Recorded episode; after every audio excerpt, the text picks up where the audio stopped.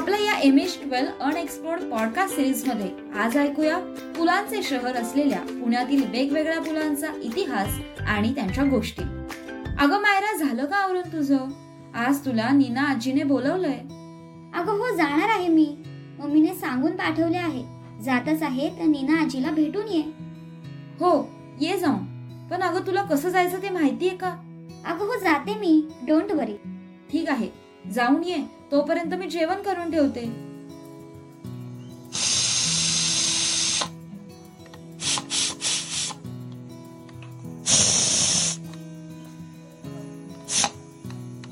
Oh my God आवरून तर झालंय पण नीना आजीचं घर काही आठवत नाहीये. लहानपणी नदीच्या पलीकडे जाऊन आजी घेऊन जायची. आता कसं तिकडे जायचं हे आजीलाच विचारते. अगं अजून तू इथेच आहेस. माझा स्वयंपाक होत आला. अगं आजी एफ सी रोड पर्यंत माहितीये मला पण पुढे कुठून जाऊ? अगं लकडी पुलावरून जा ना सरळ सरळ. काय आजी? कोणता? लाकडाचा पूल? अगं नाही ग बाळा लकडी पूल असं नाव आहे त्याचं. नानासाहेब पेशव्यांनी पानिपत मध्ये हारलेल्या सैनिकांची गावात येण्याची अडचण हेरून त्यांना मागच्या दाराने प्रवेश करून देणारा हा पूल सतराशे एकसष्ट साली बांधला. तेव्हाचा लकडी पूल. ओ दॅट्स इंटरेस्टिंग लकडी पूल अजून पण लाकडाचाच आहे का? नाही नाही. त्या काळी होता. नंतर इंग्रजांनी दगडी कमानीचा पूल बांधला. आता त्याचं नाव छत्रपती संभाजी पूल असं पडलं आहे. पण आम्ही आपली जुनी माणसं लकडी पूलच बोलतो. तुझ्या आजोबांनी आणि मी अनेक रम्य संध्याकाळ इथेच घालवल्यात.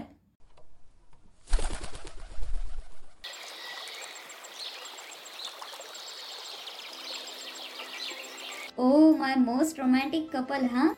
गप ग आजीची कसली चेष्टा करते? तेव्हा आम्ही जायचो लकडी पुलावर. आताची तरुण जोडपी जातात झेड ब्रिजवर. पुण्यातील पुलांना प्रेमाची कधी कमतरता भासली नाही बरं? अरे वा पुण्यातील पुलाला इंग्रजी नाव? हे चाललं आहे पुण्यात. हो काय आता? पण पुलाचे खरं नाव स्वातंत्र्य सैनिक व राजकारणी काकासाहेब गाडगीळ. यांच्या स्मरणार्थ काकासाहेब गाडगीळ पूल असं आहे. मात्र या नावाने विचारलं तर कोणाला सांगता पण येणार नाही हे कुठे आहे? पुलाचा आकार झेड सारखा असल्यामुळं झेड ब्रिजच नाव पडलं आणि प्रेम युगलामुळं पूल गाजलाही. आजी अजून कोणते पूल आहेत? नीना आजीच्या घराकडे जायला. बघ डेक्कन वरून नाही जाता आलं तर खाली भिडे पूल आहे. भिडे पूल तो कुठे आहे? बाबाराव भिडे पूल म्हणजे आम्हा पुणेकरांसाठी पाऊस मोजण्याचं मापच हो. भिडे पूल पाण्याखालून गेला तरच आम्ही चांगला पाऊस झाला असं समजतो.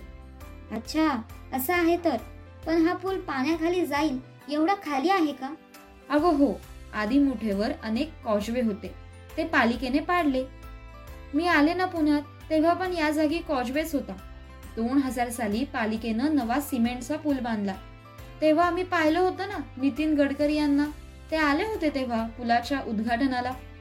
शनिवार वाड्याला कोणत्या पुलाने जायचं ग? जायला पर्याय तर खूप आहेत पण वाड्यासमोरच नवा पूल आहे. नवीन? म्हणजे आत्ता बांधलाय का? नाही ग. पूल तसा शंभर वर्ष जुनाच आहे. त्यावेळच्या लोकांनी नवा पूल असं नाव दिलं. पुलाचं खरं नाव छत्रपती शिवाजी महाराज पूल. हा पूल अतिशय देखणा आहे बरं. पुलाच्या दोन्ही बाजूंना पादचारी मार्ग आणि नदी बघण्याचा आनंद घेण्यासाठी बुरुजासारखी रचना करून त्यात बसण्यासाठी कठडे केले आहेत. आजी पुण्यातल्या प्रत्येक गोष्टीला वास्तूला अगदी पुलालाही इतिहास आहे ना? आणखी सांग ना का असं इतिहास असलेली पुलांची गोष्ट.